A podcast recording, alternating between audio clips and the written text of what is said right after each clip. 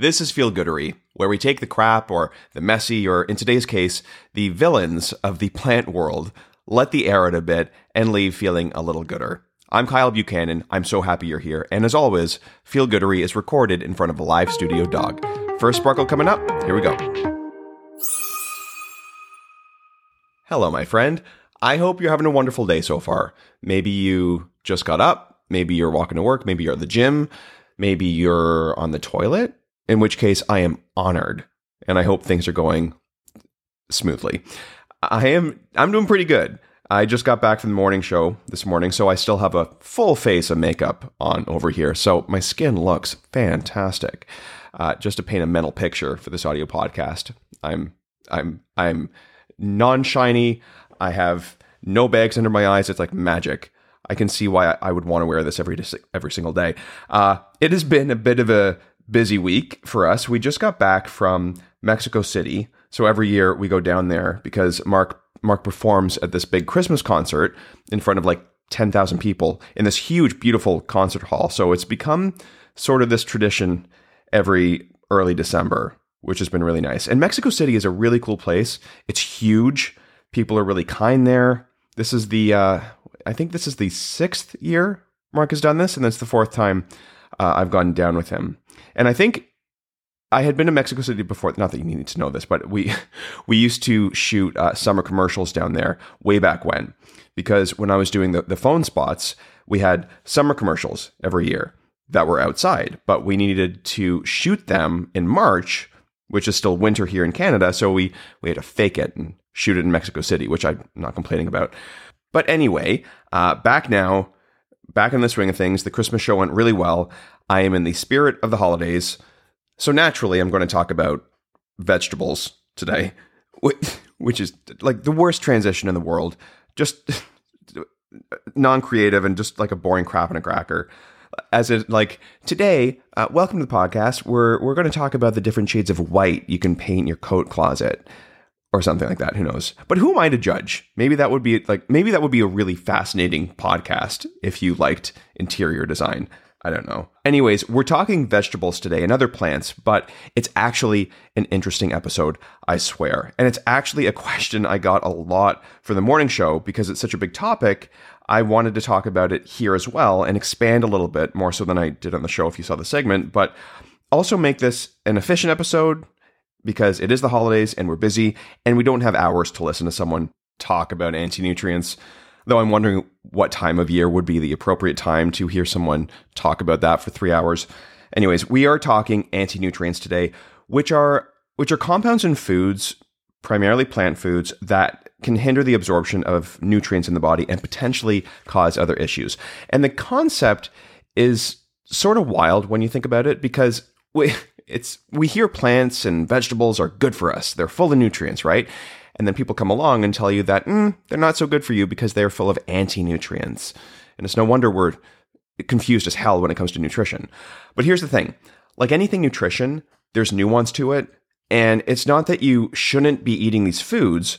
Preparation makes a big difference, like we'll talk about. And like everything, it depends on the person. But knowledge is power. And anti nutrients are something to consider when it comes to how they can affect you and affect your health. Now, like anything nutrition, with anti-nutrients, there are more extreme views out there, especially on social media, uh, with some people believing that you should avoid most, if not all, of the foods with anti-nutrients. But if you do that, you're going to cut out a ton of food, which isn't great. And sometimes these anti-nutrients are they're vilified more than they should be because as we'll talk about, balance and preparation can be a key factor. Here's how we can think of anti nutrients. If the plant is the main character of our story, the antioxidants from the plants are like the plant's uh, good mood, always cheerful and positive and wants to help you thrive. The anti nutrients are like the plant's grumpy, bah humbug kind of mood. At first, they might seem difficult and grumpy and just a pain in the ass, but if we treat them the right way, then they'll open right up and not cause any trouble. That is a very general analogy, but it serves the purpose. So, with that, let's get into it. I'm going to break down what anti nutrients are and then break down four common anti nutrients. I did three on the show, so you get a bonus anti nutrients if you're if you're tuning in here. So, what are anti nutrients? Anti nutrients, as I mentioned, are compounds in foods, primarily plant foods, that can hinder the absorption of nutrients in the body. And in some ways, anti nutrients are actually plant defense mechanisms that help plants survive in nature and also prevent them from being overconsumed by insects and animals by making for more uh, a more unpleasant digestive experience. Because if you think about it plants can't fight back. They're sitting ducks. So well for now i don't know. We, we're doing so many things with genetically modified maybe they'll be able to fight one day. I don't know. Anyways different subject entirely but because they can't fight back they decided that okay i'm sitting here I'm going to make some secret weapons and make it really difficult for you to eat me. So again, it'll be less likely you come back and eat me and my family. So it's important to note two big things. One, some people are more sensitive to them than others. Some people simply can't eat any of the some or any of these foods because they're so sensitive and I want to honor that. There are, you know, I talked about the extreme views of people saying you should never eat them. For some people that does apply. But generally, the second thing I'm going to say is that the biggest issue with anti nutrients is when they're eaten raw. The way foods are prepared and cooked make all the difference in reducing these compounds. So let's go over some common anti nutrients. And we're going to start with phytic acid. Phytic acid, also referred to as phytates, is one of the, the biggest anti nutrients out there. It's a storage form of phosphorus for the plant, and it's found in grains, especially in the, the bran of grains or the outer layer, as well as nuts and seeds and beans, with soybean being the highest. And the thing with phytic acid is that phytic acid has the ability to bind to minerals like zinc, iron, calcium, and magnesium and prevent you from absorbing them. It can also impair your own digestive enzymes so you don't break down food as efficiently. That said, it isn't a bad thing. It, it, well, sometimes it's a bad thing, but it's not all bad because phytic acid also has these antioxidant qualities and it can be really beneficial for some people. So that's where the, that's where this nuance comes into play. Phytic acid, FYI, is also the reason, or yeah, it, it's the reason why white rice is argued to be more beneficial than brown rice because when you remove the the bran, the the outer layer of brown rice, you remove most of the phytates and you have an easier digestive experience. I know personally for me, even when prepared the right way, brown rice it just constipates the hell out of me. So I I, I do like white rice. And note with white rice, with any rice, um, you can make it uh, if you're having white rice and you're like, oh, uh, it doesn't have as much fiber as brown rice. Fair, but if you cook white rice and then put it in the fridge and cool it overnight, resistant starch forms, uh, which is a prebiotic. It's beneficial for your gut bacteria. So you actually make rice healthier when you cool it overnight and then reheat it the next day. But I digress. To reduce phytic acid, the big three are soaking, sprouting, and fermenting. All of these methods help to break down the phytic acid. So this is why with grains, buying sprouted brain, uh, sprouted brains. This is why if you eat brains, sprouted brain is the way to go. It's it's still early, um, or maybe the makeup's gotten into my eye and up to the brain. Anyways, if you do buy grains, buying sprouted grain is an awesome way to go. So, for example, if you buy bread, buying sprouted bread is a great choice. Or another awesome choice is sourdough which is one of my if if I'm going to do bread, it's sourdough bread because sourdough has that fermentation aspect in there as well, which helps to break down the phytic acid. Uh, with nuts and seeds, you can buy sprouted nuts and seeds, or you can soak them in salt water overnight and then dehydrate them in the oven. So the soaking period, ideally 12 to 18 hours, and then dehydrate them in the oven at low heat the next day. Now you're going to find kind of contradictory things online. Some people say this doesn't work. Some people say it does work. But in my opinion, if you're trying to reduce your phytic acid content and you're eating nuts and seeds, it doesn't hurt to do this. And when it comes to soy, which is really, really high in phytic acid, this is another reason why fermented soy, like tempeh or miso, miso paste you can just add to water and make a nice tea in the middle of the day, is a great option over non fermented soy because that fermentation process really helps to break down the phytic acid. Next up are oxalates. Oxalates or oxalic acid is it is something we make internally as a byproduct uh, and also consume externally. So here, of course, I'm only talking about what we consume.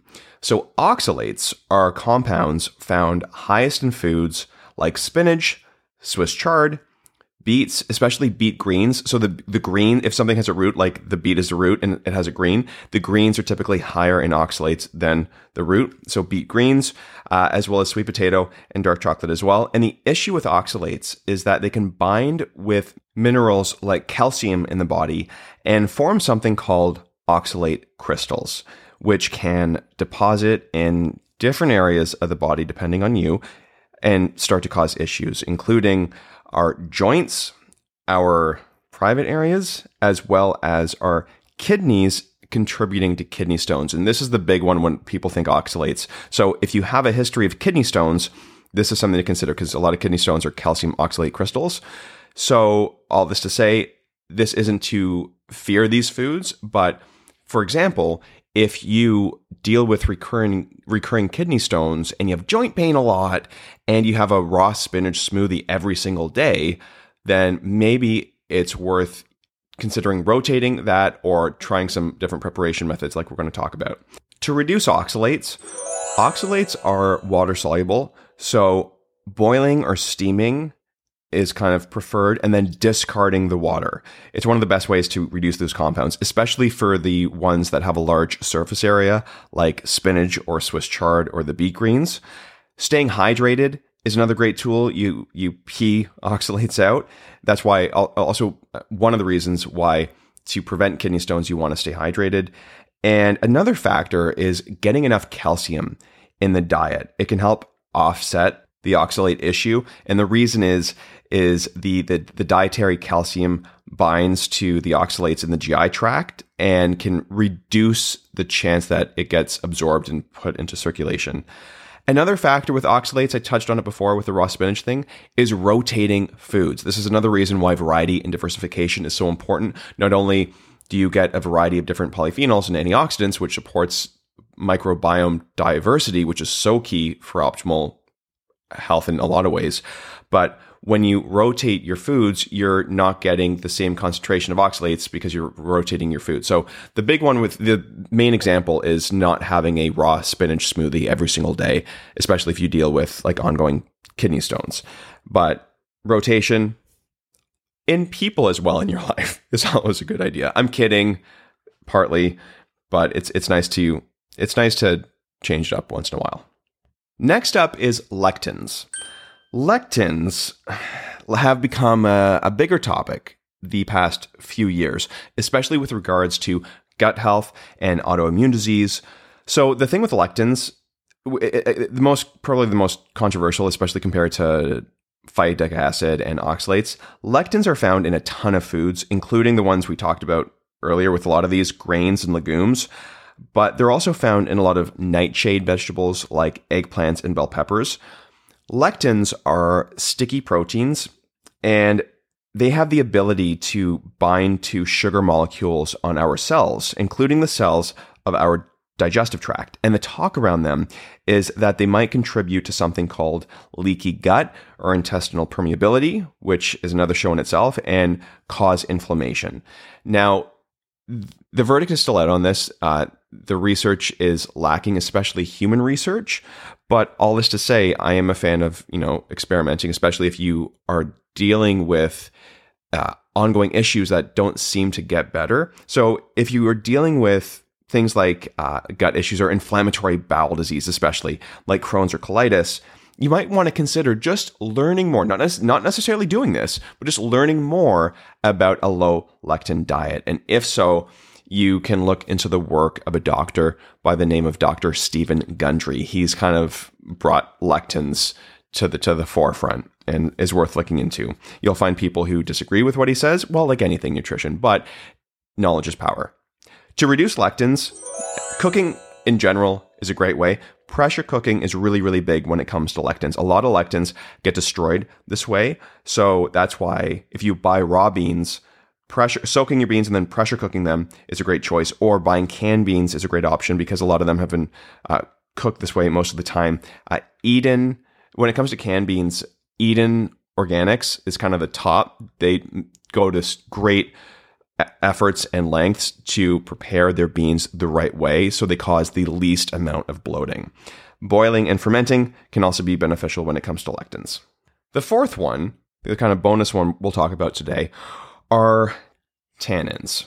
And I'm trying to say it with a soft T because sometimes when you say uh, T's on podcasts, it's really loud and abrupt to the ears. So if I'm soft spoken, that is why it is for your benefit and also mine because I don't want to hear the snapback in my ear. So tannins are another anti-nutrient that people might think of, though maybe not as much as the others. And I, i am going to briefly go over tannins. So there are two main types of tannins: hydrolyzable and condensed. The condensed tannins particularly the the catechins found in black tea are, are the ones associated more with anti-nutrient qualities. So they have the quality to chelate chelate. That's Australian, by the way. Sometimes I get haunted by accents. Uh, condensed tannins have a talent to chelate or bind to iron. So essentially, they, they, they team up with the iron in our stomachs and create a a duo that's not the most easily absorbed. And that's why they get the label of this anti nutrients because of how it messes with iron intake. So it might, if you're sipping on a lot of black tea with these condensed tannins, especially with meals, it could potentially impact your iron absorption. And this might be a bigger deal for people who already have low iron levels or are prone to iron deficiency anemia. Now, the research on this is not crystal clear. Some studies suggest there is a connection between condensed tannins and iron, especially in areas where, where tea is a big part of the diet, but it's not a one size fits all situation. People's bodies can react differently, and it's not something personally of huge concern. But if you are interested on reducing tannins, here are a few things to consider. First off, moderation is key don't go overboard and try not to have your tea with meals because that's when the the iron interference is more likely. Having it between meals is a different story, but it's really about when you consume the tea, what you're eating with that tea, that's the factor there. And if you are feeling extra cautious, having more and you are having like tea with your meals, having more vitamin C rich foods with your meals might help counter the iron impact. But with all that said, even with the ways to reduce, tea more or less has been shown to be incredibly good for you. It's loaded with antioxidants. Black tea, especially, is one of my go tos when it comes to constipation, or not constipation, the other thing, diarrhea, because black tea has this, these wonderful astringent qualities to it. So, many different uses. Uh, but I am not saying don't enjoy tea. By all means, have your tea and crumpets.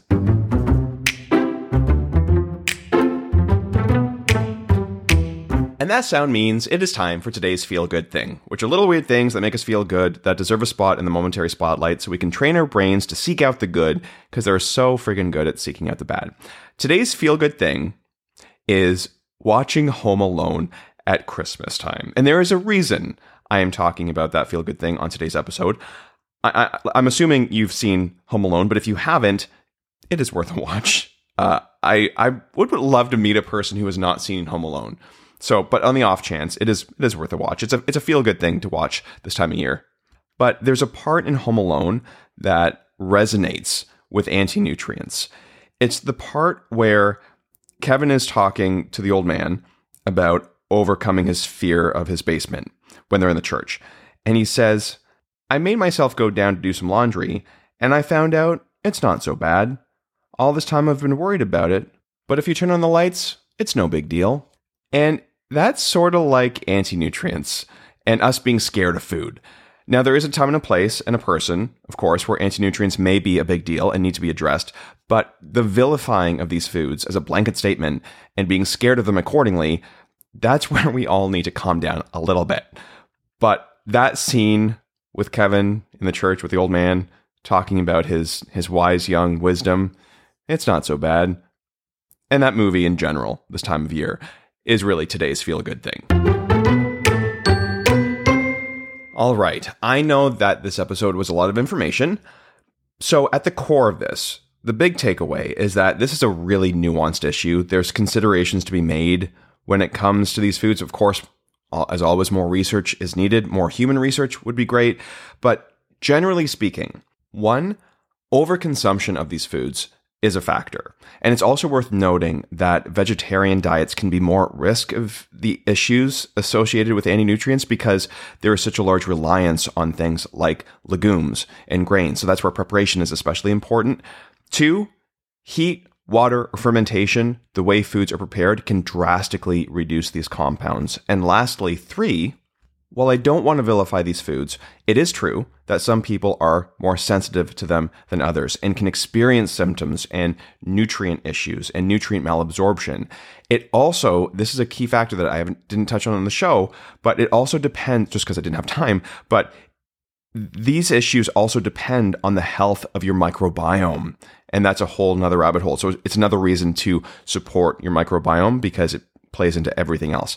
But all this to say, if you are having issues, take stock of how much of these foods you're eating and then consider experimenting with either the, the preparation of these foods or short term elimination and see if you feel better. For example, start with uh, just go grain grain free for two weeks and see if, oh, you know what? I'm actually feeling a lot better. I'm not sore. My gut feels better. And then you can work to reintegrate them, or you might feel good without and carry on. Okay, my friend, with that, we will say goodbye for another week. If you're a little confused or overwhelmed, that's to be expected. It is a lot. But just know that these anti nutrients, they're just trying to protect the plant. And even though they may seem mean and grumpy sometimes, when you turn the light on and show them a little love now and then, they're not so bad. And maybe don't eat the same ones day in and day out. Variety is key for a lot of things. I am off to watch Home Alone, so I can steal other lines and plagiarize them and somehow make them about plants. I hope you have I hope you have a wonderful day ahead. I hope you are good yourself today and I will see you next time on Feel Goodery.